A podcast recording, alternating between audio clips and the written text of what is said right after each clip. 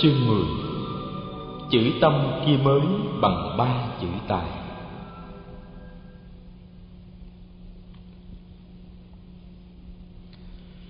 Trong khi đó, Thì quốc dương tịnh vạn tỏ ý muốn tất đặt đa thân cận với vua hơn Để có cơ hội thực tập về chính sự. Thái tử được mời dự những buổi họp quốc sự, Khi thì riêng với phụ dương Khi thì chung với quần thần chàng để hết tâm ý vào các vấn đề chính trị, kinh tế và quân sự, được đưa ra và chàng nhận ra rằng căn bản của các vấn đề nằm ở nhận thức và tư dục của người làm chính sự. Khi mà tâm người đã bị trấn ngự bởi ý nghĩ về quyền lợi cá nhân, gia đình và dòng họ rồi, thì mọi quyết định về chính sách không thể nào còn khách quan nữa.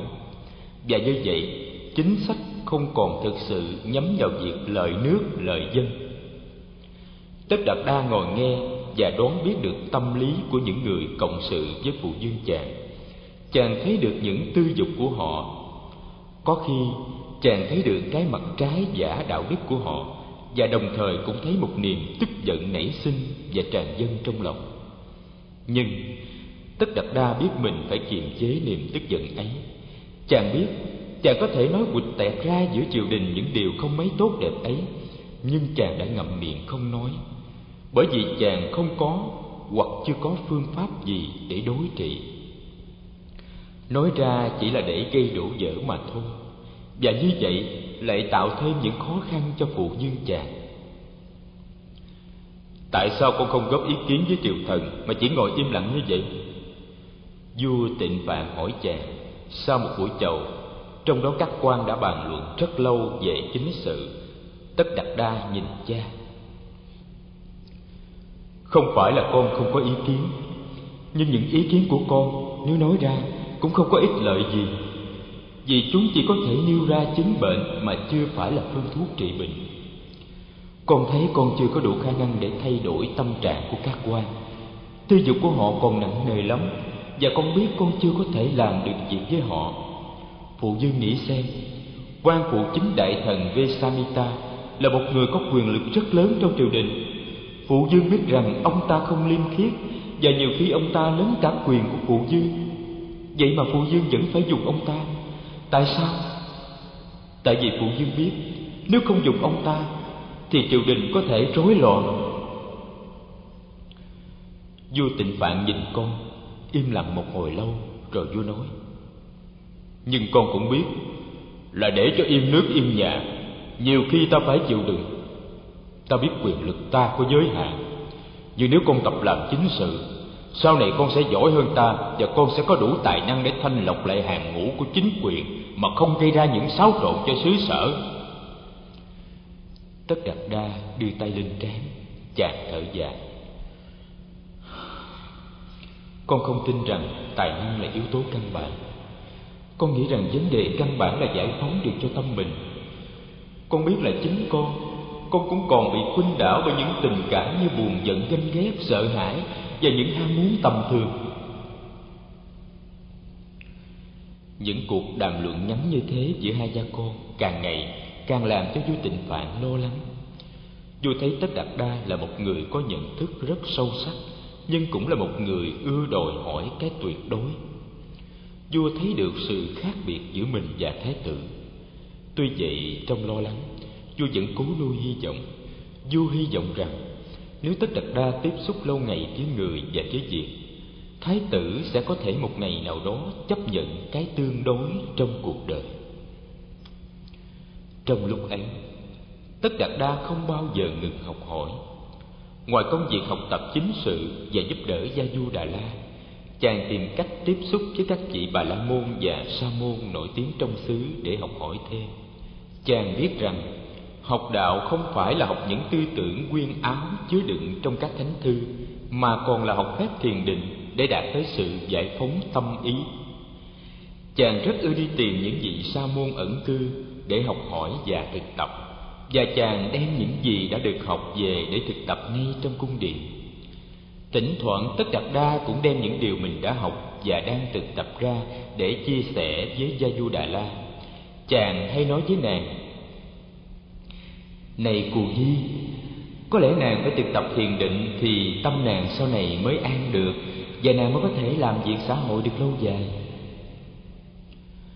Cù di là tên lúc nhỏ của gia du đà la. Chàng hay gọi nàng bằng tên này một cách âu yếm gia du đà la nghe lời chàng, tuy bận rộn công việc, nàng vẫn thường chịu thiền tập. Có khi hai người ngồi chung trong im lặng. Tất cả các người hầu cận đều phải rút lui. Và trong những giờ giấc ấy, những đoàn ca vũ được hai người cho đi làm việc ở những nơi khác.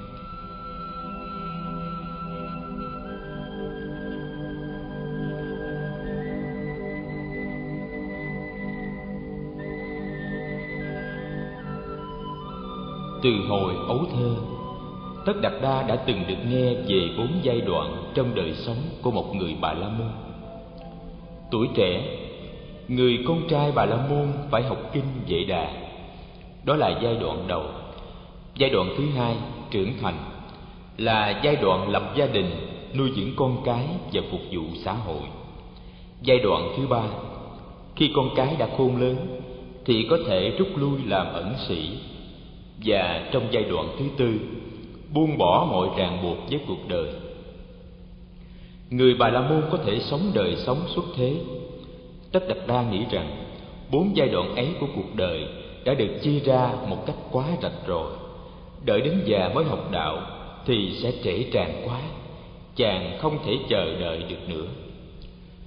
Tại sao ta không thể sống cả bốn cách ngay trong một giai đoạn? Tại sao ta không tập sống đời sống xuất thế ngay khi ta còn có gia đình? Nghĩ như vậy, tất đạt đa cố ý bắt đầu học đạo và hành đạo ngay trong đời sống hiện tại. Tuy nhiên, chàng không thể không nghĩ tới những vị đạo sĩ nổi danh đang hành đạo ở phương xa, mãi tận xá vệ hay dương xá. Chàng tin rằng nếu được du phương học đạo với những bậc thầy nổi danh chàng sẽ có thể đạt đạo mau chóng. Các bạn và ngay cả các vị sa môn ẩn cư mà chàng đi thăm đều có nhắc đến tên những sa môn nổi tiếng như alala kalam quốc đầu lam tử. Ai cũng ước mong được tiếp xúc và học hỏi với các vị này. Càng ngày, tất đặt đa càng thấy niềm mong ước của mình trở nên thúc bách. Một buổi chiều gia du đà la đi làm về, mặt buồn rười rượi. Nàng đâm chiêu không nói. Em bé bị thương hàn mà nàng chăm sóc từ hơn một tuần nay vừa mới chết. Mấy hôm nay, nàng đã làm đủ mọi cách mà không rứt em ra được khỏi tay tử thần. Buồn quá, nàng ngồi thiền định. Trong lúc ngồi thiền, nước mắt nàng ràn rụa chảy. Nàng không ngăn được cảm xúc tất đặt đa vừa dự một buổi họp triều chính về. Vừa trông thấy chàng, gia du đà la hòa lên khóc.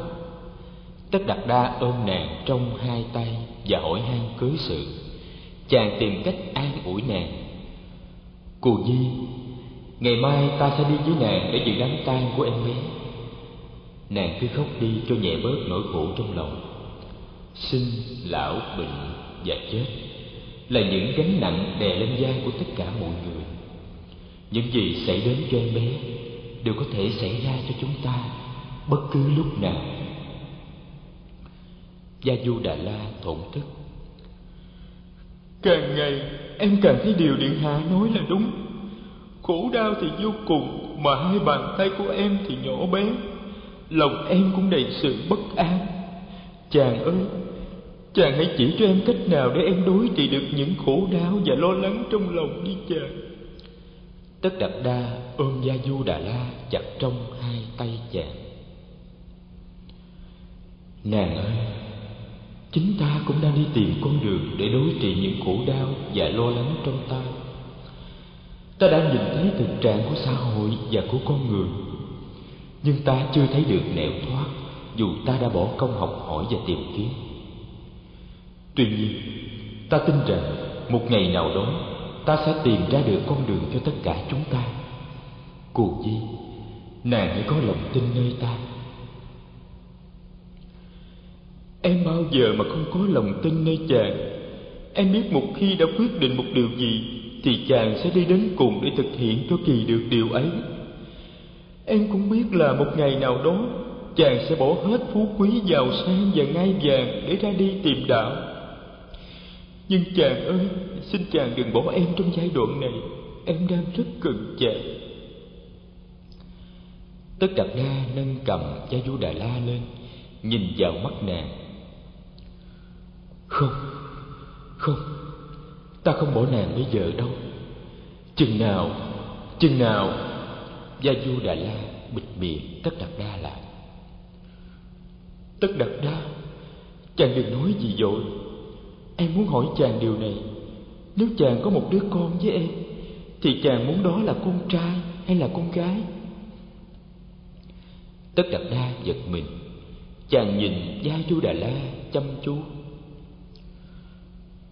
Nàng nói sao? Cô di, có phải là nàng, có phải là nàng đã? Gia du đà la gật đầu. Nàng chỉ vào bụng và nói em rất sung sướng vì em đang được mang trong em qua trái của tình yêu chúng ta. Em muốn nói sẽ là con trai và có khuôn mặt giống chàng, thông minh như chàng và hiền đức như chàng. Tất đặt đa đưa hai vòng tay ôm lấy gia du đà la vào lòng.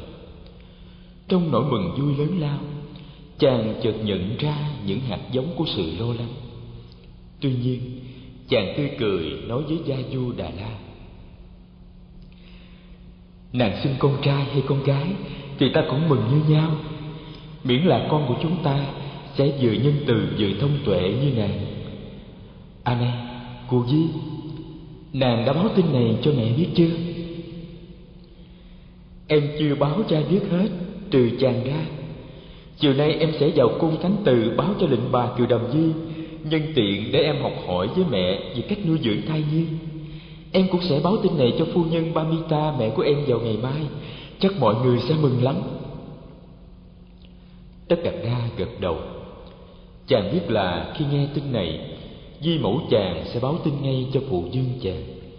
Phụ dương chàng sẽ rất hài lòng và sẽ tổ chức một lễ ăn mừng lớn. Tất đạt đa có cảm tưởng là những sợi dây ràng buộc chàng với cuộc đời ở cung điện này, càng ngày càng siết chặt lại.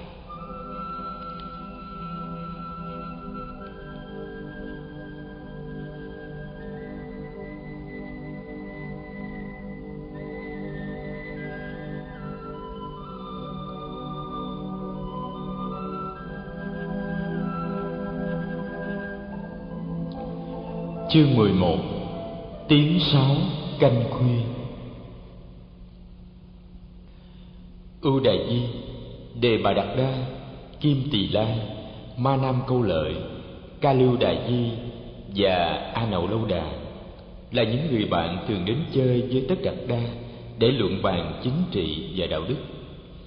Cùng với A Nan Đà và Nan Đà, họ sẽ là những người thần tử thân cận nhất của Tất Đạt Đa sau này khi chàng lên nối ngôi vua những cuộc đàm luận kéo dài sau tiệc rượu và chiều ý các bạn, tất đặt đa đã để cho những đoàn vũ nhạc của hoàng gia trình diễn có khi đến suốt đêm.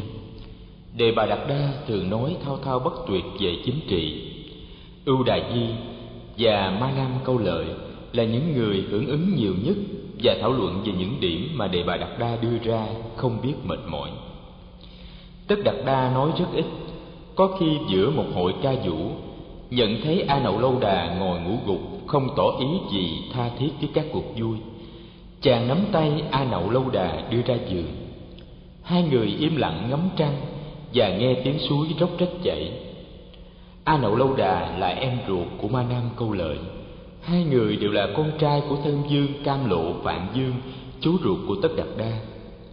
A nậu lâu đà tính tình hòa nhã, diện mạo xinh đẹp thường được các công nương để ý theo dõi, nhưng chàng không để tâm tới chuyện tình duyên. Có khi tất đập đa và a nậu lâu đà ngồi chơi ngoài ngự viên thật khuya. Và khi tiếng đàn hát trong cung đã im bặt, chàng mới lấy ống sáo ra thổi với ánh trăng dằn dặt lúc này, các dương tử và bạn bè đều say sưa hoặc mệt mỏi, nên đã được mời vào an nghỉ trong cung tại các phòng dành cho tân khách sau khi sắp đặt đâu đấy xong xuôi và cho bọn người hầu đi ngủ, cù di thường đi đốt một lò trầm nhỏ và đem ra giường.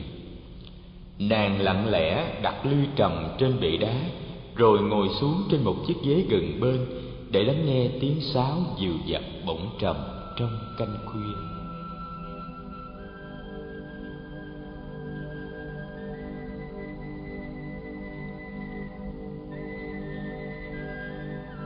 Thấm thoát, mà đã đến ngày gia du đà la mãn nguyện khai hoa. Dương phi cam lộ khuyên con ở lại nội cung để sinh nở đừng về quê ngoại ở lam mạc. Bởi vì chính bà cũng đang cư trú ở thành ca tỳ la vệ bà bàn với hoàng hậu kiều đàm di và sắp đặt mời các bà mụ giỏi nhất trong kinh đô về cung để giúp gia du đà la ngày gia du đà la lâm bồn hoàng hậu kiều đàm di có mặt, mà dương phi cam lộ, mẹ của gia du đà la cũng có mặt. Mọi người yên lặng chuẩn bị chờ ra đời của đứa bé. Trong cung, một bầu không khí nghiêm trọng bao phủ. Vua tịnh phạn không có mặt ở đây, nhưng tất đặt đa biết rằng, phía bên kia cung điện, phụ dương chàng cũng đang khắc khoải chờ đợi.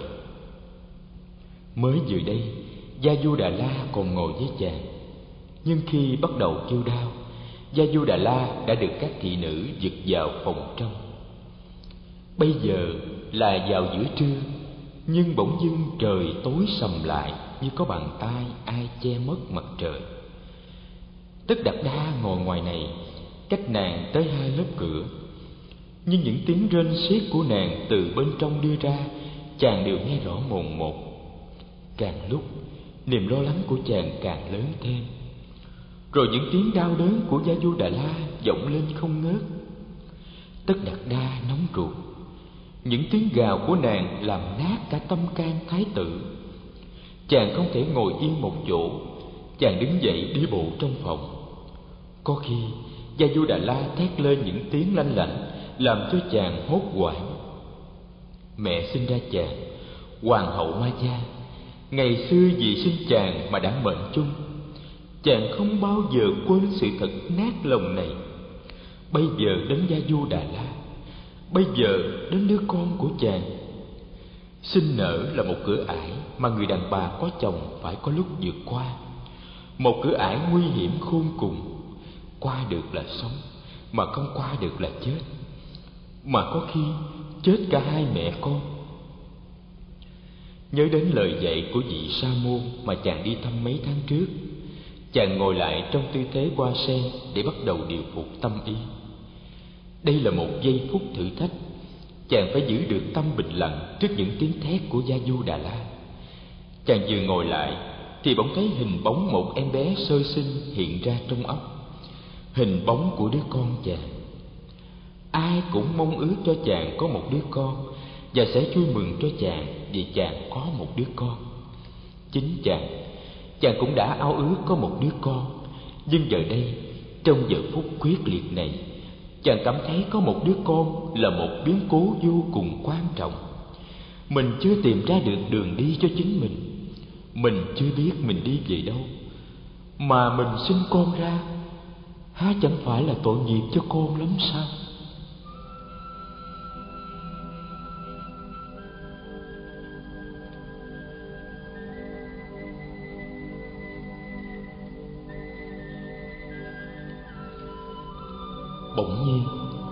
Tiếng la hét của gia du đà la im bặt. Chàng bật người đứng dậy. Cái gì đang xảy ra? Trái tim của chàng đập mạnh. Để lấy lại bình tĩnh, chàng chú tâm vào hơi thở. Chính vào lúc ấy, có tiếng que que của một đứa trẻ vọng ra. Biết là em bé đã sinh, tất đặt đa đưa tay lên lau mồ hôi trên trán. Bà kiều đầm di mở cửa đi ra nhìn chàng. Miệng bà mỉm cười tất đạt đa biết rằng mẹ con gia du đà la đã được bình yên. Hoàng hậu ngồi xuống phía trước mặt chàng, bà nói cù di đã sinh con trai. Tất đạt đa mỉm cười, nhìn mẹ với cặp mắt cảm ơn. Chàng nói, con sẽ đặt tên cho nó là la hồ la. Chiều hôm đó tất đạt đa được vào thăm hai mẹ con la hầu la hai mắt gia du đà la sáng ngời nhìn chàng, tràn đầy hạnh phúc. Bên cạnh nàng là em bé. Đứa bé đã được bọc trong lụa và chàng chỉ thấy được khuôn mặt bụ bẩm của con. Tất đạt đa nhìn gia du đà la nàng ra dấu ưng thuận, chàng cúi xuống bế la hầu la lên và ôm con vào trong hai tay.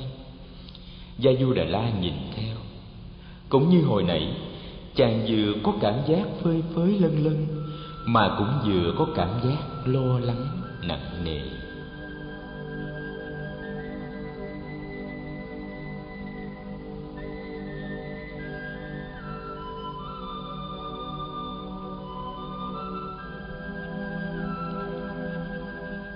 Gia du đà la được tĩnh dưỡng nhiều ngày trong cung hoàng hậu kiều đàm nhi săn sóc nàng thật kỹ lưỡng từ thức ăn cho đến lò sưởi.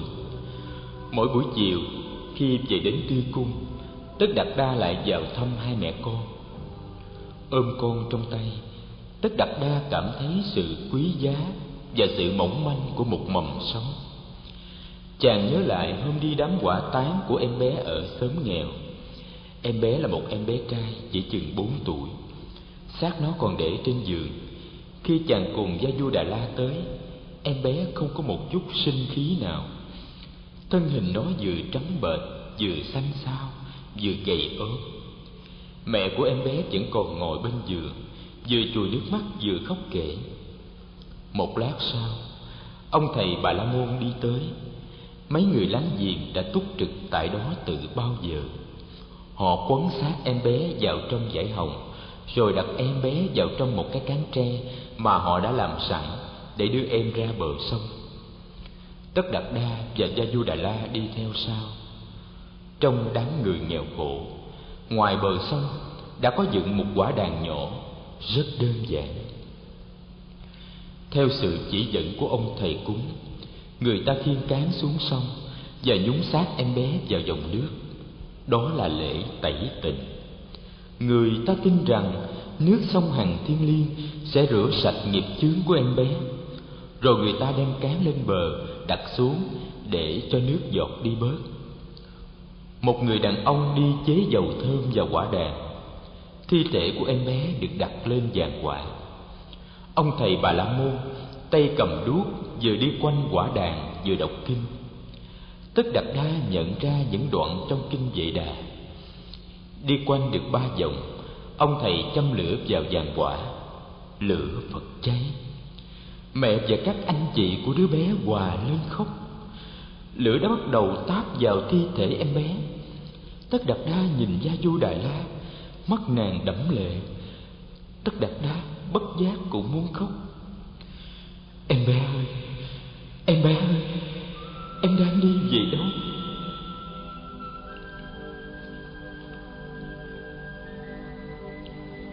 Tất đặt đa, trả la hù la lại cho mẹ nó. Chàng đi ra giường ngự, và chàng ngồi ở dưới đá một mình cho đến khi màn đêm buông xuống, và một cô thị nữ ra tìm chàng. Tâu điện hạ, lệnh bà cho con đi tìm điện hạ. Hoàng thượng ngự giá sang thăm ạ. Tất đặt đa đi vào, đèn đuốc đã được thắp lên sáng trưng trong cung điện.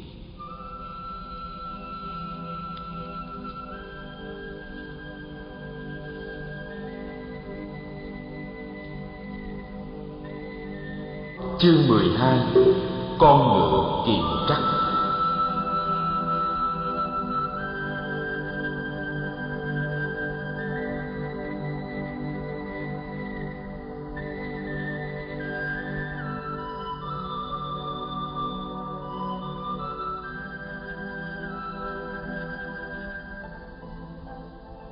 Sức khỏe của Gia Du Đà La trở lại bình thường. Và nàng đã có thể bắt đầu lại công việc. Tuy rằng nàng để khá nhiều thì giờ lo cho La Hầu La.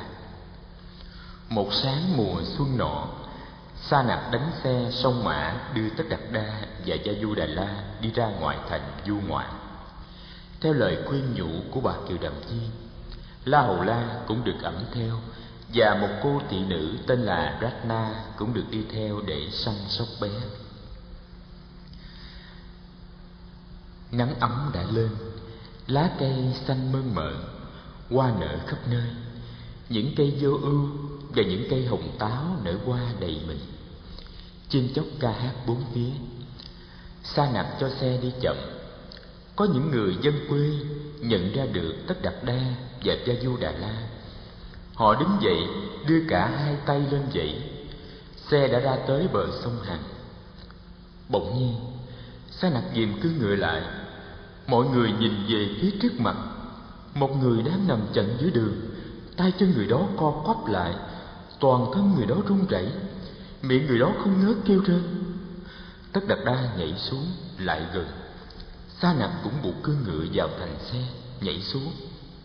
Người nằm bên đường là một người đàn ông, Tuổi chưa tới ba mươi.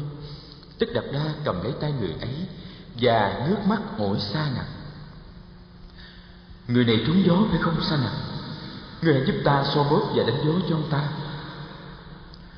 Sa nặc lắc đầu. Thưa Điện Hạ, Đây không phải là triệu chứng của người trúng gió đâu. Người này mắc phải chứng dịch hạch. Chứng này hiện chưa có thầy thuốc nào biết cách chữa hết. Khổ chưa? Ta có nên chở ông ta về cho người y xem xét không? Thái tử tất đặt đa nhìn kỹ lại người bệnh. Dạ không nên, thưa điện hạ. Bệnh này ngự y cũng không trị nổi đâu, Mà bệnh này lại hay lây lắm á. Nếu ta chở người này lên xe Thì bệnh có thể lây tới lịnh bà Và lây tới cả cậu La Hầu La, Thậm chí lây tới cả điện hạ nữa. Xin điện hạ buông tay người ấy ra đi, Nguy hiểm lắm. Tất đặt đa vẫn không buông tay người bệnh. Chàng nhìn tay người bệnh Rồi nhìn lại tay chàng. Chàng biết chàng là một người mạnh khỏe, Nhưng Nhìn thấy người bệnh trạc tuổi mình Đang nằm trước ngưỡng cửa của cái chết. Bao nhiêu sự tự hào về sức khỏe Và sự may mắn của riêng mình Đột nhiên tan biến hết nơi già. Từ bờ sông, Bỗng có tiếng khóc than vọng lại. Chàng đưa mắt nhìn lên. Lại một đám ma, lại một vàng quả. Tiếng động kinh đã vọng lên, xen lẫn với tiếng khóc than. Và tiếp đến là tiếng phần phật của dàn lửa bốc cháy. Tất đặt đa nhìn xuống, thì người bệnh dưới chân mình đã tắt thở. Hai con mắt ông ta trợn trừng. Chàng đặt bàn tay người ấy xuống, đưa tay vuốt mắt người chết. Khi đứng dậy, thì chàng thấy gia du đà la đã đứng sẵn sau lưng chàng không biết từ lúc nào. Nàng nói giọng nhỏ nhẹ xin điện hạ xuống rửa tay dưới bến sông. Sa nặc à ngươi cũng nên xuống sông rửa tay đi, rồi chúng ta đánh xe vào sớm báo cho nhà chức trách địa phương biết để họ lo liệu. Cuộc du hành mùa xuân tới đây là chấm dứt. Tất đặt đa bảo sa nặc đánh xe trở về cung điện. Trên đường về, không ai nói với ai một lời nào.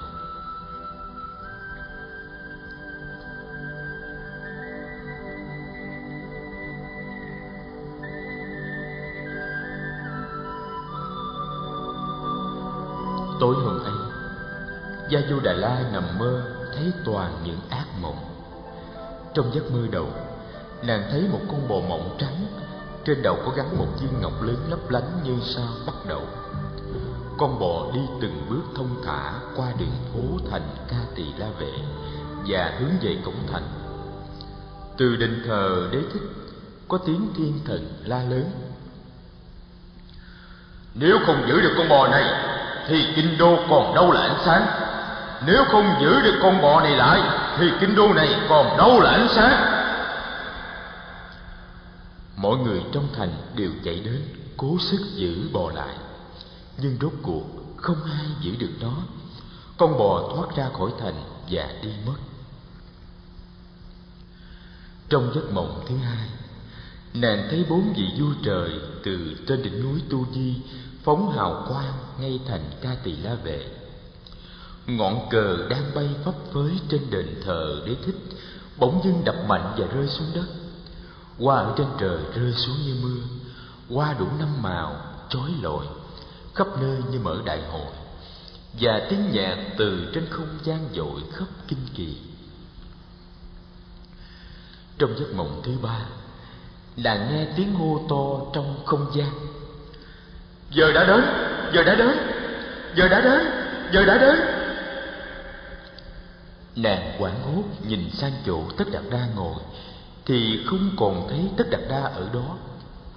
Những chuỗi hoa lại cài trên tóc nàng bỗng rơi xuống sàn và biến thành tro bụi. Tất cả những áo mạo và đồ trang sức mà tất đạt đa để lại trên ghế chàng bây giờ bỗng biến thành một con rắn đang trườn ra phía cửa. Trong quảng hốt, nàng nghe tiếng giống của con bò trắng từ phía ngoại thành nàng nghe tiếng phần phật của ngọn cờ trên đền thờ đế thích và nàng nghe tiếng hô lớn trong không gian.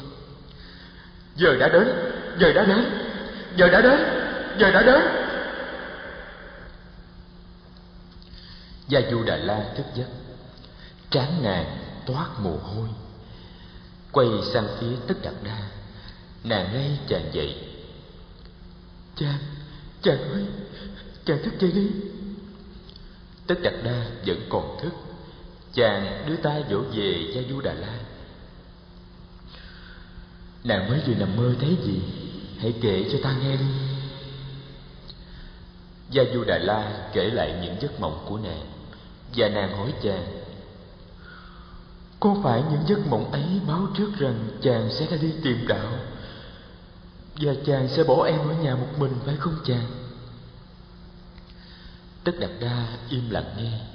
Chàng an ủi nàng. Cô nhi, nàng đừng buồn. Ta biết nàng là một người có chí khí. Ta biết nàng là người cộng sự của ta. Và ta biết nàng có thể giúp ta hoàn thành được chí nguyện. Nàng hiểu ta hơn ai hết trong những người thân thuộc của chúng ta.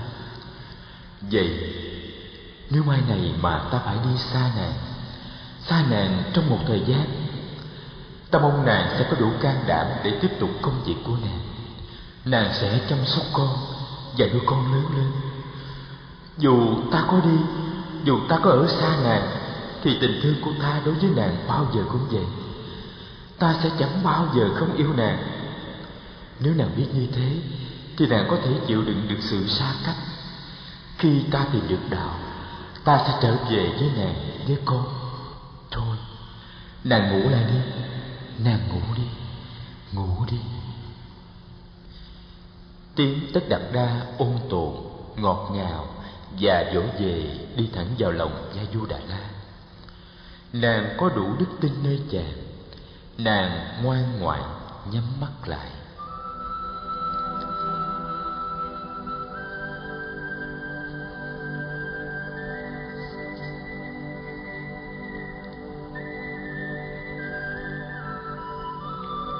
Sáng hôm sau.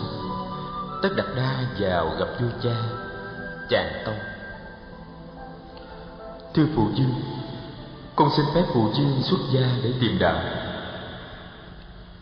Vua tịnh phạn giật mình. Tôi đã từng nghĩ đến biến cố có thể xảy ra này, nhưng vua chưa bao giờ nghĩ nó sẽ xảy ra một cách đột ngột như vậy.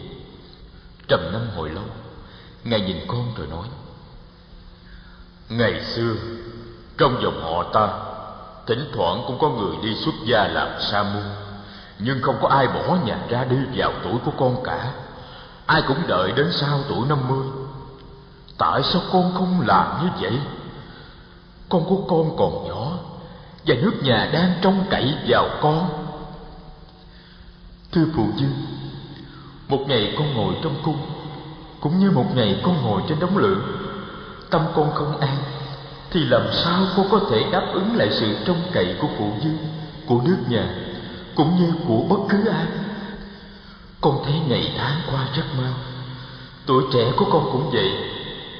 Con xin phụ dương cho phép con con nên nghĩ đến sơn hà xã tắc con nên nghĩ đến ta. Nghĩ đến gia du đà la. Và nghĩ đến đứa con mới sinh ra của con. Tôn phụ dương chính vì con nghĩ đến, cho nên con mới xin phép phụ dương cho con ra đi. Con đi đây không phải là để cho một mình con. Con không ích kỷ đi trốn tránh nhiệm vụ của con. Chính phụ dương cũng biết rằng, Phụ dương không giúp được cho con giải tỏa những khổ đau dằn vặt trong con. Ngay cả những khổ đau dằn vặt trong lòng phụ dương Phụ dương cũng chưa giải tỏa được kia mà. Vua tịnh phạn đứng dậy, nắm lấy tay chàng. Con biết rằng ta rất cần con Con là người mà ta đã đặt hết tất cả kỳ vọng của ta. Con đừng bỏ ta. Tôn Phụ Dương Con không bao giờ bỏ Phụ Dương Con chỉ xin Phụ Dương đi xa. Chừng nào đạt được đạo, Con sẽ trở về. Nét mặt của vua tình phạn vào vào Ngài không nói gì nữa. Ngài bỏ vào việc điện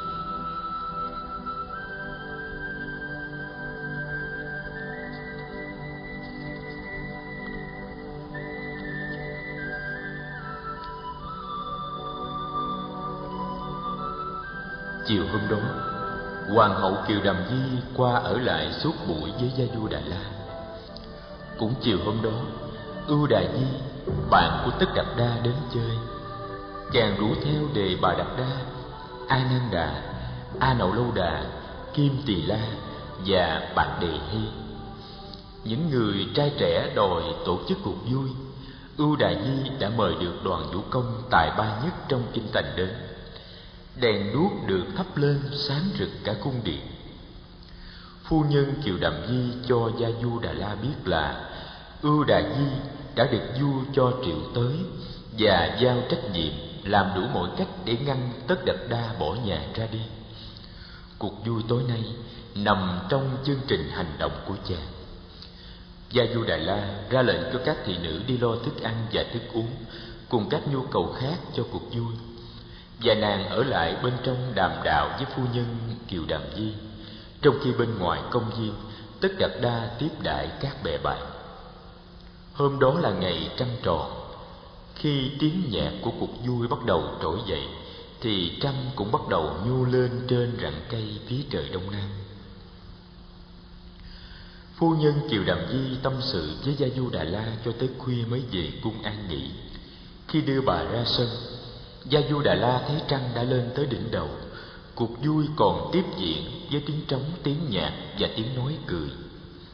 Đưa hoàng hậu kiều đầm di ra khỏi ngõ, nàng trở vào đi tìm sa nặc. Người hầu cận này đang ngủ, nàng đánh thức sa nặc dậy, thầm thì. Có thể đêm nay thái tử cần đến ngươi, hãy chuẩn bị cho con kiền trắc yên cương đầy đủ, và cũng nên chuẩn bị một con người khác cho chính ngươi, nghe chưa? Thua lệnh bà thái tử đi đâu vào giờ này? Ngươi đừng có hỏi. Cứ việc chuẩn bị như lời ta dặn, vì thái tử có thể cần đến ngươi trong đêm nay. Sa nặc dân dạ đi vào tàu ngựa. Gia du đà la đi trở vào trong cung. Nàng sắp đặt sẵn giày nón và áo dạ hành cho thái tử. Nàng lại đi lấy thêm một chiếc chăn mỏng để đắp thêm cho la hầu la. Rồi nàng thay áo và lên giường. Nằm trên giường nàng lắng nghe tiếng nhạc tiếng ca tiếng nói và tiếng cười cuối cùng cuộc vui tan có lẽ mọi người đều đã tìm nơi an nghỉ Gia Du Đà La nằm yên lắng nghe sự im lặng trở về trong cung cấm. Nàng nằm yên chờ đợi, nhưng lâu, rất lâu, nàng vẫn không thấy Tất đặt Đa đi vào.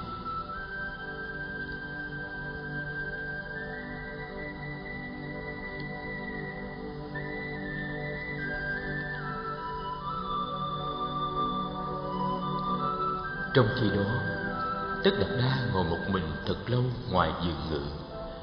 Chàng nhìn lên trời Trăng sáng dần dần Ngàn sao nhấp nháy. Chàng quyết định đêm nay phải rời bỏ hoàng cung. Chàng đi dạo Mang giày và mặc áo. Chàng dán rèm nhìn vào phòng ngủ. Cù Di nằm trên giường. Có lẽ nàng đang ngủ. La Hầu La nằm ngay bên cạnh chàng muốn vào nói lời từ biệt nàng, nhưng chàng lưỡng lự. Những lời dặn dò cần thiết nhất, chàng đã nói với nàng rồi. Đánh thức nàng dậy, chàng biết là chàng sẽ làm cho phút biệt ly khó khăn hơn và não lòng hơn. Chàng buông rèm xuống, định bước chân ra, nhưng chàng dừng lại, dán rèm lên lần nữa, để nhìn hai mẹ con một lần cuối. Chàng nhìn thật kỹ như để thu lấy thêm một lần nữa cái hình ảnh quen thuộc và thân yêu ấy. Cuối cùng, chàng buông rèm bước ra. Khi đi ngang qua phòng khánh tiết, tất đạt đa thấy bọn vũ nữ nằm ngủ la liệt và ngã nghiêng trên nệm thảm. Đầu tóc họ sổ tung, có người mở rộng miệng ra như những con cá chết những cánh tay mềm mại của họ bây giờ cứng đơ như những thanh củi, và chân họ gác ngang gác ngửa như trên một bãi chiến trường. Họ trông giống như những xác chết không hồn tất đặt đa có cảm tưởng, mình đang bước ngang qua một cái nghĩa địa. Chàng mở cửa đi ra phía chuồng ngựa. Sa nặc đang thức. Chàng bảo, sa nặc đem con kiện trắc ra đây sa nặc dân dạ.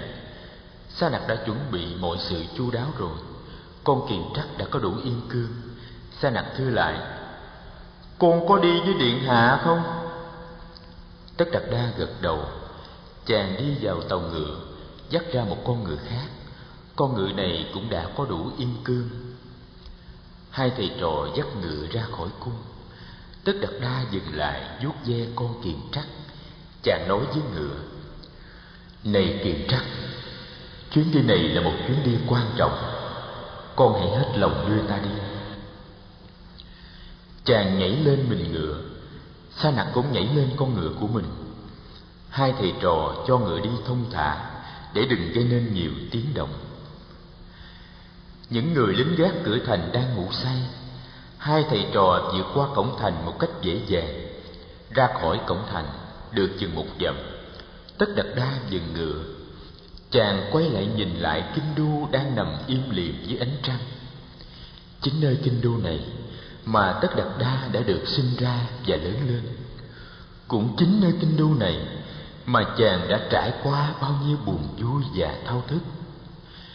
Chính trong kinh đô ấy, phụ dương, phu nhân kiều Đàm di, gia du đà la la hầu la và tất cả những người thân yêu khác hiện đang ngủ say.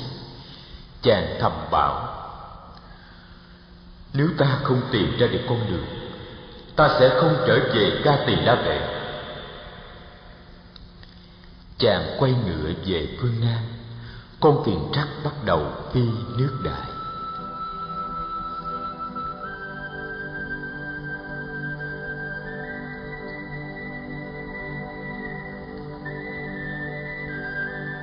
Chương 13 Đạo tràng đầu tiên.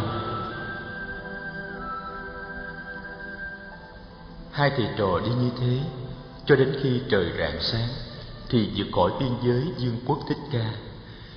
Trước mặt họ là con sông Anuma Hai thầy trò cho ngựa đi dọc theo bờ sông, Kiếm chỗ nước cạn để vượt qua bên kia sông.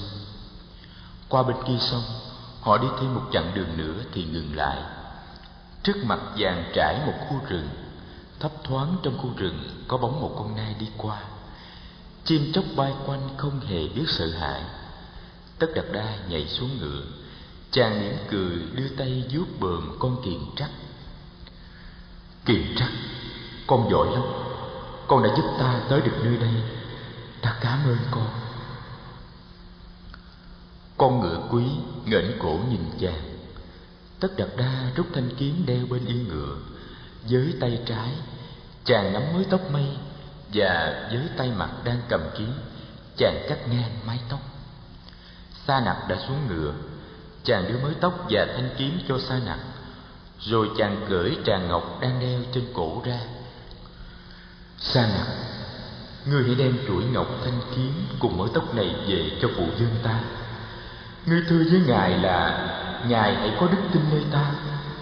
Ta bỏ nhà ra đi như thế này không phải là vì ta ích kỷ, vì ta trốn tránh bộ phận.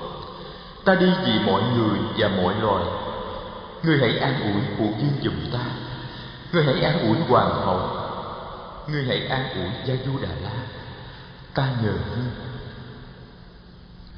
Sa nặc tiếp lấy chuỗi ngọc. Hai dòng nước mắt chảy ròng ròng.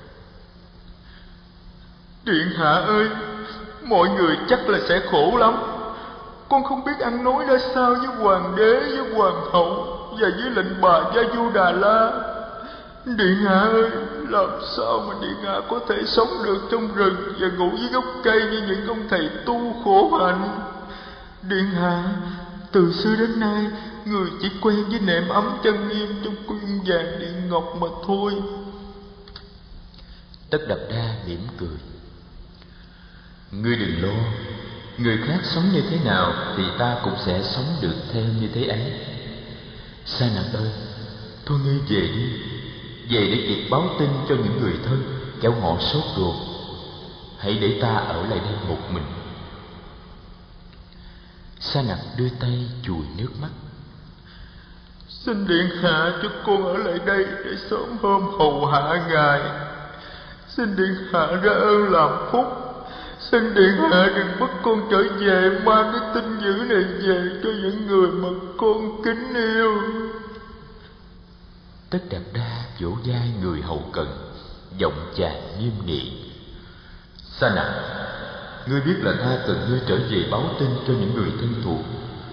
Nếu ngươi thật sự thương ta, thì ngươi hãy nghe theo lời ta. Ta không cần ngươi ở đây. Người xuất gia tu hành đâu có cần tới kẻ hầu cận ta cần ngươi về với những người thân thuộc. Thôi ngươi về sa nặc miễn cưỡng dâng lời. Chàng trân trọng cất mớ tóc và chuỗi ngọc trong áo và đeo thanh gươm vào trên yên con kiềm trắc. Rồi chàng đưa cả hai tay nắm lấy cánh tay tất đặt đa. Con xin nghe lời điện hạ. Nhưng xin điện hạ thương con thương mọi người xin điện hạ đừng quên trở về ngay sau khi tìm ra được đạo. Tất đặt ra gật đầu. Chàng mỉm cười nhìn xa nặc một cái nhìn khuyến khích. Chàng vỗ đầu con kiền trắc. Kiền trắc, con về nha. Sa nặc cầm lấy dây cương của con kiền trắc và leo lên lưng ngựa của mình con kỳ trắc nghển cổ nhìn tất đạt đa một lần chót trước khi quay gót. Hai mắt nó cũng ướt như hai mắt của người dắt nó.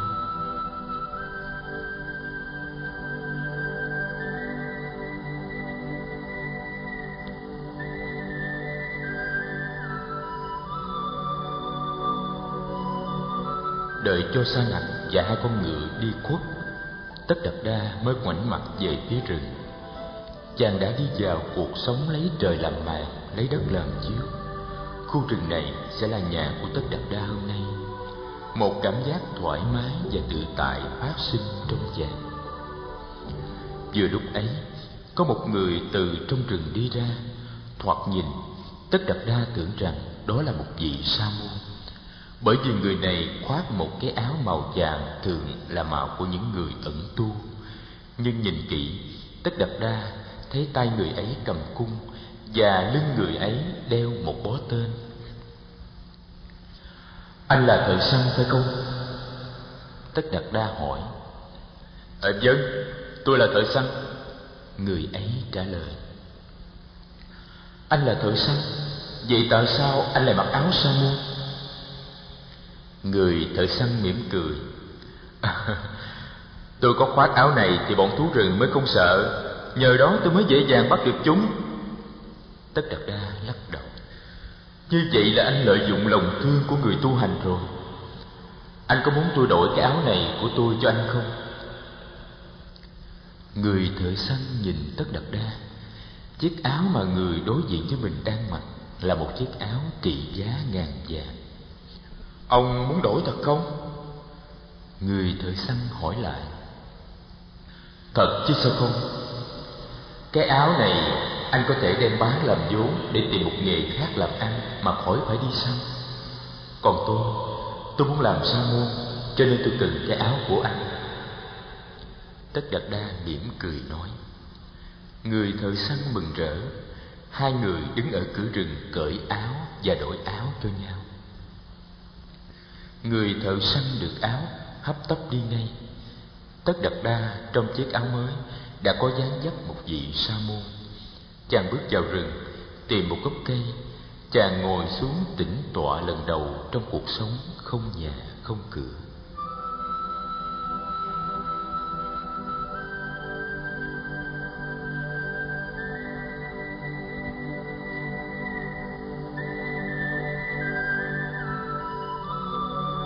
Sau một ngày dài ở trong cung và một đêm thâu trên lưng ngựa giờ đây tất đặt đa cảm thấy thoải mái lạ thường trong tư thế thiền tọa. Chàng ngồi như thế để nghỉ ngơi và nuôi dưỡng cảm giác thảnh thơi mà chàng đã nếm được khi mới bước vào rừng. Nắng đã lên cao, một tia nắng xuyên qua rừng cây và đến đậu trên mí mắt của tất đặt đa. Chàng mở mắt, trước mặt tất đặt đa hình như có người. Chàng ngẩng lên và thấy một vị sa môn đang đứng ngắm chàng vị sa môn này khuôn mặt khắc khổ, thân hình gầy ốm. Tất đạt đa đứng dậy, chắp tay chào hỏi. Chàng cho vị sa môn biết là chàng vừa mới bỏ nhà đi làm sa môn, nhưng chưa có dịp được một vị đại sư nào thu nhận cả. Chàng nói, chàng có ý định đi về miền nam để tìm tới đạo tràng của đạo sư alala kalam để thụ giáo. Vị sa môn cho tất đạt đa biết là ông đã từng tu học với sự chỉ dẫn của đạo sư alala kalam ông cho biết, hiện thời đạo sư kalam đang mở đầu tràng ở phía bắc thành phố tỳ xá ly và dạy trên bốn trăm đệ tử. Ông biết đường đi về đạo tràng này và sẵn sàng đưa tất cả đa tới đó. Chàng theo vị sa môn về khu rừng già, rồi theo một con đường mòn leo lên một ngọn đồi để đi tới một khu rừng già khác. Đêm như vậy tới trưa, vị sa môn bảo tất đập đa ngừng lại, rồi ông ta rủ tất đập đa cùng tìm hái những trái rừng và những đọt lá rừng để hai người ăn cho đỡ đói. Tất đặt đa hỏi để biết tên của những trái cây rừng và những đọt lá rừng này. Vị sa môn cho biết nhiều khi phải đi đào những rễ cây để ăn, nếu không hái được trái và lá biết rằng mình phải sống lâu ngày trong rừng núi, tất đập đa ghi nhớ kỹ lưỡng những lời chỉ dẫn của vị sa môn. Tất đập đa được biết rằng, vị sa môn này tu theo lối khổ hạnh, chỉ sống bằng trái rừng, đọt cây và rễ cây. Ông tên là bạc già bà. Vị này cho biết rằng, các vị sa môn tu theo đạo sĩ ca lam, không tu theo lối khổ hạnh, bởi vì họ cũng đi khất thực hoặc nhận thực phẩm của dân cư các vùng lân cận đem đến cúng dường.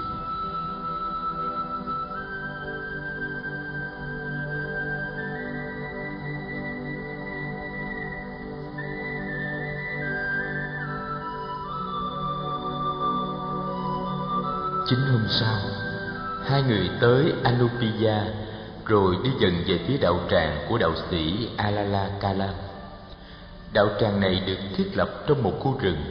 Họ đến vừa lúc đạo sĩ kalam đang giảng đạo cho các đệ tử. Hơn bốn trăm người đang dây quanh đạo sĩ kalam. Đạo sĩ tuổi chừng bảy mươi, người ông gầy yếu, nhưng mắt ông còn sáng và giọng ông ngân gian như tiếng chuông đồng. Tất Đạt đa và người bạn đồng hành đứng chờ bên ngoài vọng và lắng nghe hết những lời đang giảng dạy. Buổi giảng dạy chấm dứt mọi người đi tứ tán trong rừng để thực tập. Tất đặt đa tiến tới làm lễ với đạo sĩ kala tự giới thiệu mình rồi cung kính nói. Bạch thầy, xin thầy cho phép con được gia nhập vào đoàn thể các vị sa môn ở đây và tu học với sự hướng dẫn của thầy. Đạo sĩ chăm chú ngồi nghe tất đặt đa, ngắm nhìn chàng hồi lâu và tỏ vẻ hài lòng. Tất đặt đa thầy rất vui mà chấp nhận con. Con cứ ở lại đây.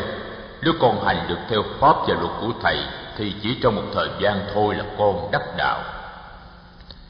Tất Đạt đa vui mừng lạy tạ. Đạo sĩ ca lam ở trong một túp liều do các vị đệ tử dựng lên. Trong rừng rải rác cũng có những chòi lá khác của các vị sa môn đệ tử. Tối hôm đó, tất Đạt đa tìm một nơi bằng phẳng để ngủ chàng gối đầu lên trên một cái rễ cây. Vì mệt quá nên tất đặt đa ngủ say cho đến sáng ngày mai. Khi thức dậy, nắng đã lên, chim chóc đã ca hát gian lịch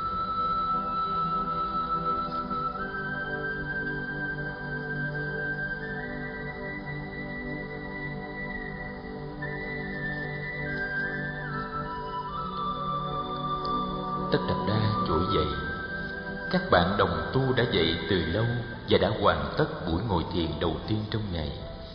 Họ đang chuẩn bị để đi vào thôn làng khất thực.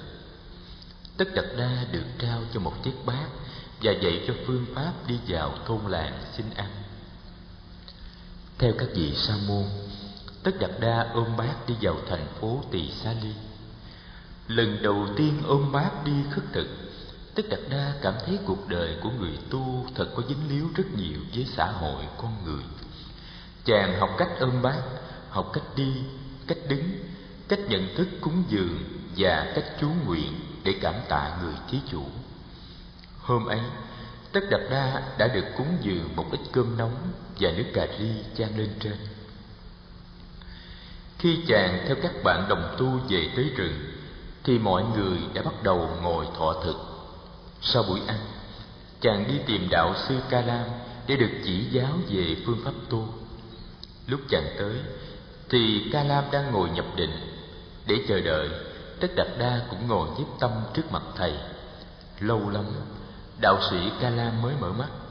Tất đạt đa cúi lạy, xin thầy chỉ giáo cho mình. Đạo sĩ ca lam gọi tất đạt đa là sa môn bởi vì chàng đã chính thức là một vị sa môn khi được chấp nhận vào giáo đoàn. Ngài dạy cho vị sa môn mới về lòng tin, về sự tinh cần, về cách thở, về sự tập trung tâm ý. Ông bảo, giáo lý của ta không phải chỉ là lý thuyết. Giáo lý của ta là sự hành trì.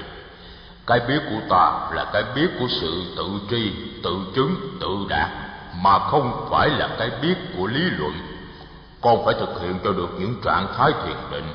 Mà muốn thực hiện cho được những trạng thái thiền định, thì phải bỏ hết những vọng tưởng về quá khứ, về tương lai, và chí tâm hướng về giải thoát mà thôi. Sa môn tất đạt đa hỏi thêm về cách điều phục thân thể và cảm giác, rồi bái tạ vị đạo sư đi tìm một gốc rừng để hành trì ông đi bẻ cây bẻ lá trên một mái liều với một gốc cây để làm nơi nương náo mà thực tập thiền định. Tất đạt đa thực tập rất chuyên cần. Cứ năm bảy hôm, ông lại trở về với ca lan để thỉnh giáo về những chỗ còn kẹt. Tu như vậy, trong ít lâu, ông đạt được nhiều tiến bộ đáng kể.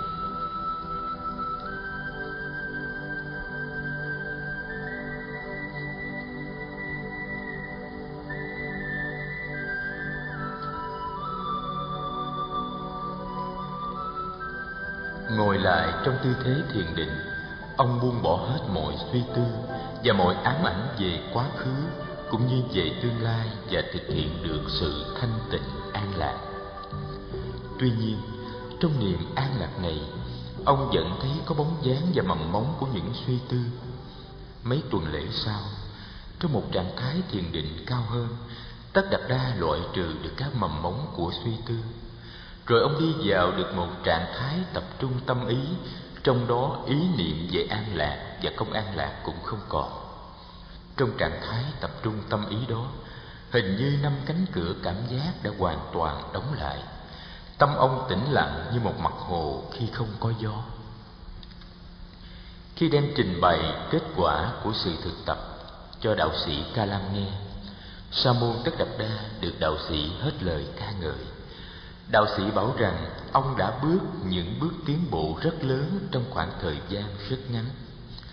Đạo sĩ bắt đầu dạy ông về phương pháp thực hiện một trạng thái thiền định, gọi là không vô biên xứ.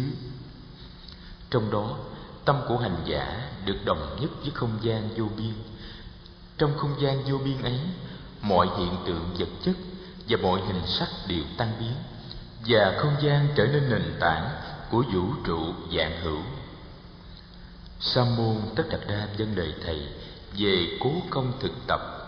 Trong vòng chưa đầy ba hôm, vì sa môn trẻ đạt tới thành công, nhưng tất đạt đa có cảm tưởng định không vô biên xứ, không giúp cho ông giải tỏa được những tâm tư sâu kín nhất của mình. An trú trong định đó, ông vẫn còn thấy bế tắc. Ông trở lại với ca lam và trình bày tri kiến minh còn phải bước lên thêm một nấc nữa. Cái hư không vô biên mà con đạt tới đó, nó cũng cùng một chất liệu với tâm thức con.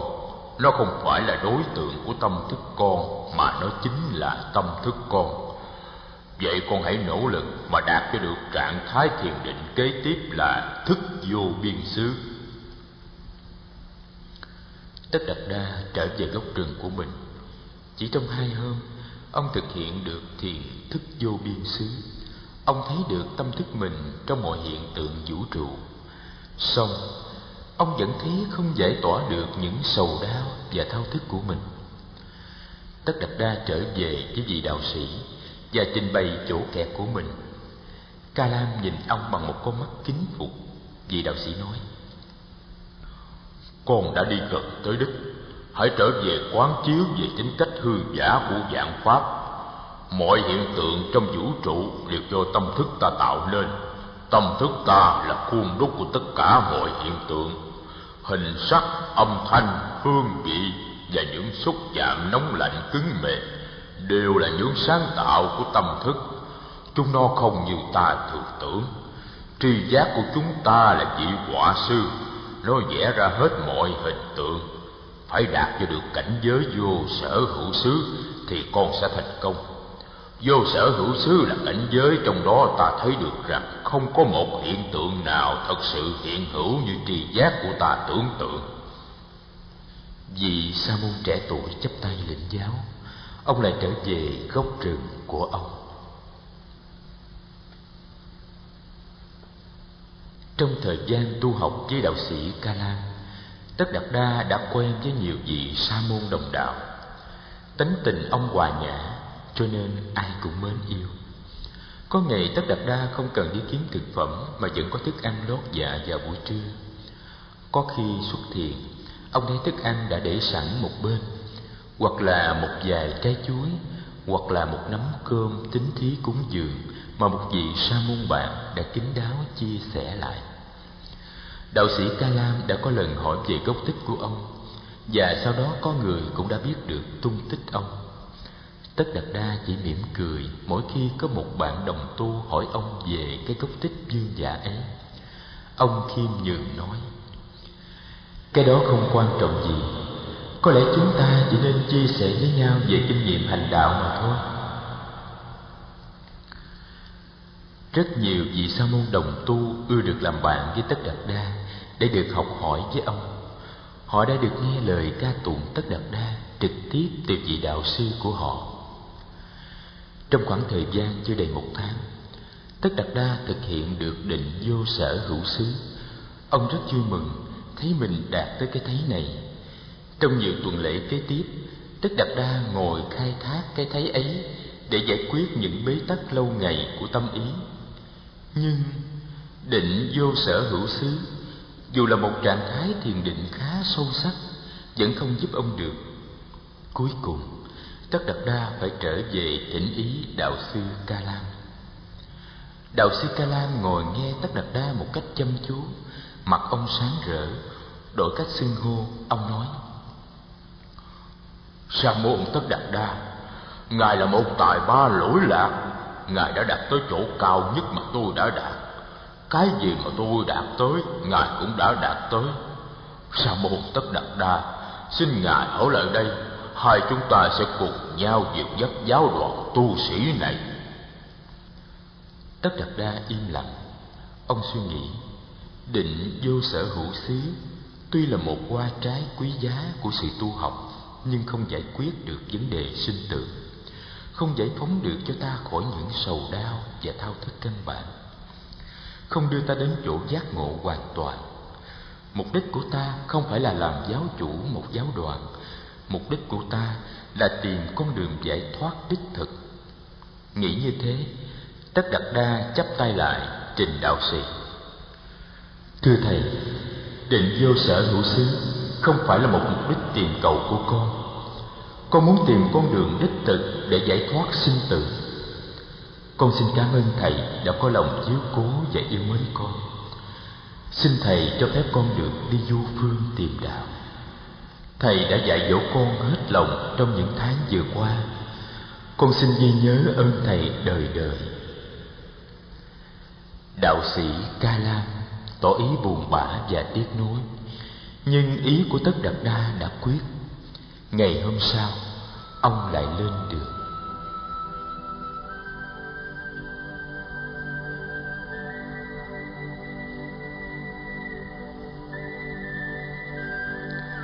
Chương 14 Dược sông Hằng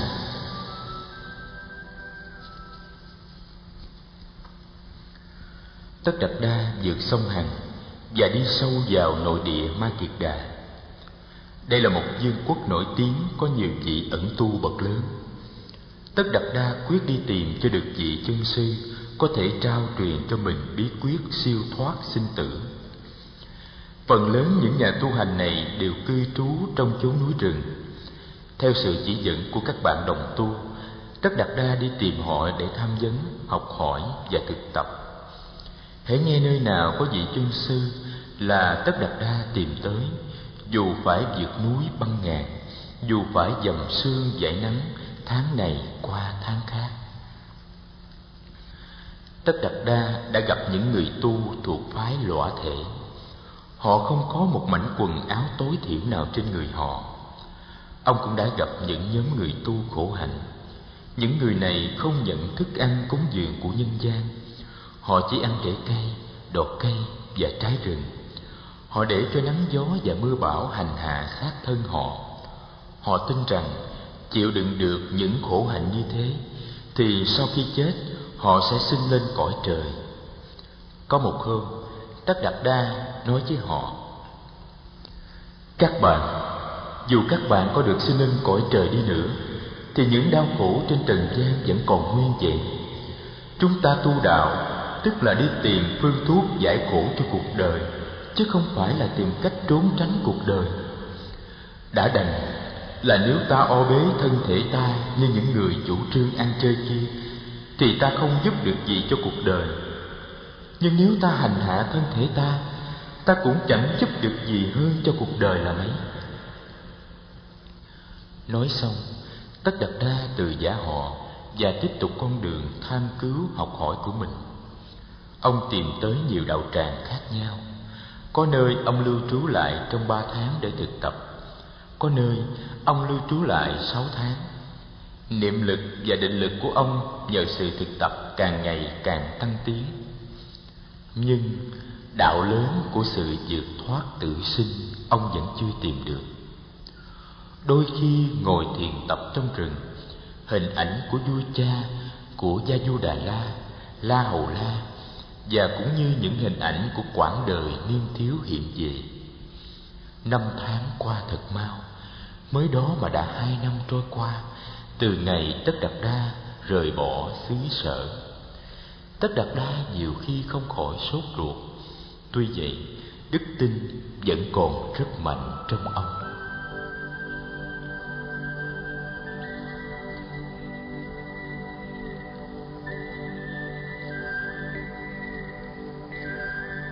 Một thuở nọ, Tất Đạt Đa ẩn cư trên sườn đồi Bandava cách kinh đô Dương Xá của vương quốc Ma Kiệt Đà không xa. Một hôm, Ông cầm bát xuống núi, Đi vào kinh thành khất thực. Dáng đi của ông nghiêm túc và khoan thai, Phong thái của ông trầm tĩnh Hai bên đường, Người ta dừng lại để nhìn vị sa môn khất sĩ. Ông đang đi trên đường phố mà ung dung Như một con sư tử đang đi về chốn sơn lâm. Tình cờ xa giá của quốc dương Ma Kiệt Đà đi ngang qua đó. Vua Tần Bà Sa La cho dừng xe lại để quan sát ông rồi vua ra lệnh cho một thủ hạ đem thức ăn đến cúng dường cho vị sa môn khất sĩ và tìm cách theo dõi ông ta về nơi ẩn cư của ông cho biết chỗ.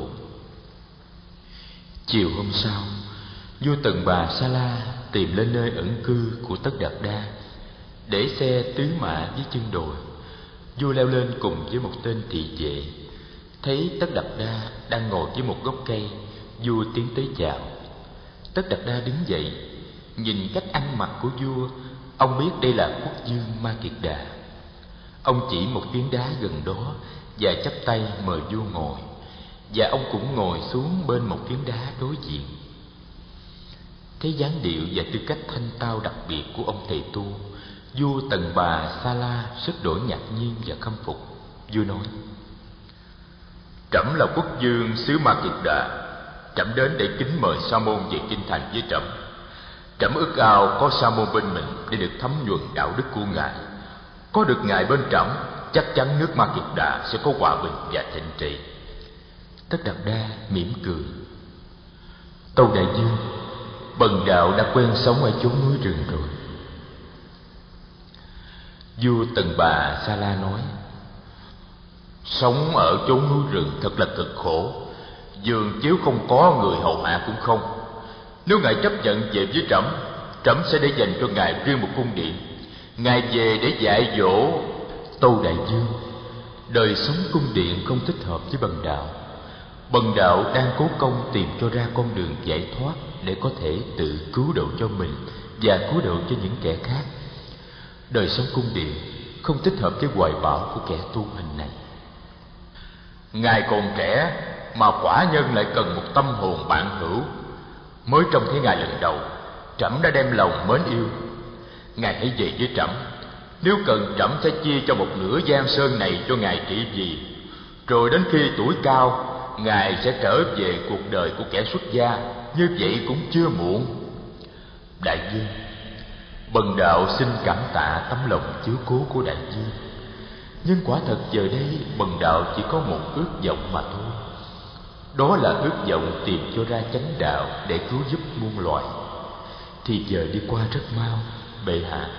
Nếu ta không sử dụng năng lực của tuổi trẻ để thực hiện điều ta mong ước, thì không mấy chốc, tuổi già sẽ đến và ta sẽ hối tiếc. Giả lại, cuộc sống rất vô thường. Cái khổ của sinh lão bệnh tử luôn luôn trình gặp ta. Những ngọn lửa phiền não nội tâm như tham vọng, giận dữ, quán thù, si mê ganh ghét và kiêu mạn, đang nung nấu tâm hồn ta. Ta chỉ có thể đạt tới an lạc thật sự nếu ta tìm được con đường. Chỉ khi nào đạo lớn được tìm ra, mọi loài mới có một con đường thoát. Nếu bệ hạ có lòng yêu mến bần đạo, thì xin bệ hạ để cho bần đạo được theo đuổi con đường mà kẻ tu hành này đã hướng đến từ lâu. Càng nghe, vua tần bà sa la càng lấy làm cảm phục vị sa môn khất sĩ. Vua nói, quả nhân rất sung sướng được nghe những lời nói đầy cương nghị và đầy đạo hạnh của ngài. Kính bạch đại đức sa môn, ngài là người xứ nào, dòng họ của ngài là dòng họ nào? Ngài có thể cho quả nhân biết được hay không? Tâu đại dương bần đạo xuất thân từ vương quốc thích ca. Dòng họ của bần đạo là thích ca vua tịnh phạn là người thân sinh ra bần đạo, hiện trị vì ở ca tỳ la vệ. Và mẹ của bần đạo là hoàng hậu mahamaya. Bần đạo vốn là thái tử đông cung, nhưng vì muốn xuất gia tìm đạo mà phải rời bỏ cha mẹ, vợ con và cung điện. Kể ra đã được hơn ba năm trời. Vua tần bà sa la rất đổi ngạc nhiên, vua thốt lên ngài cũng là người thuộc giới cành vàng lá ngọc. Ồ trẫm hân hạnh được gặp ngài, bạch sa môn. Giữa hoàng gia xứ thích ca và hoàng gia xứ ma kiệt đà đã có liên hệ thân hữu lâu đời. Trẫm đã dạy dột dám đem danh lợi ra mà thuyết phục một vị đại sa môn. Xin Tham môn tha thứ cho trẫm. Thậm chí xin ngài một ân huệ là thỉnh thoảng viếng thăm cung điện để trẫm được cơ duyên cúng dường rồi khi nào tìm ra được đạo lớn, xin ngài từ bi trở về chỉ dạy cho đệ tử. Xin ngài hứa cho. Tất đặt đa chắp tay đáp lễ. Bần đạo xin hứa, là khi nào tìm ra được đạo, bần đạo sẽ trở về chia sẻ với đại dương cuộc tiếp kiến chấm dứt, vua tần bà sa la cúi chào vị sa môn rất thấp và cùng tên cận vệ xuống núi sa môn cồ đàn rời bỏ chỗ ẩn cư của ông ngay sau ngày hôm đó. Ông không muốn bị bận rộn vì sự lui tới cúng dường của hoàng gia. Hướng về phía nam, ông đi tìm một nơi khác thuận lợi cho sự tu tập. Nhờ người mách bảo, ông tìm tới đạo tràng của đạo sĩ quốc đầu lam. Ông nghe nói, vị đạo sĩ này đã chứng đắc cao siêu lắm đạo tràng của đạo sĩ quốc đầu lam không xa thủ đô dương xá mấy. Đạo sĩ có tới gần bảy trăm vị đệ tử, ba trăm tu học tại chỗ và gần bốn trăm tu học tại những cơ sở địa phương.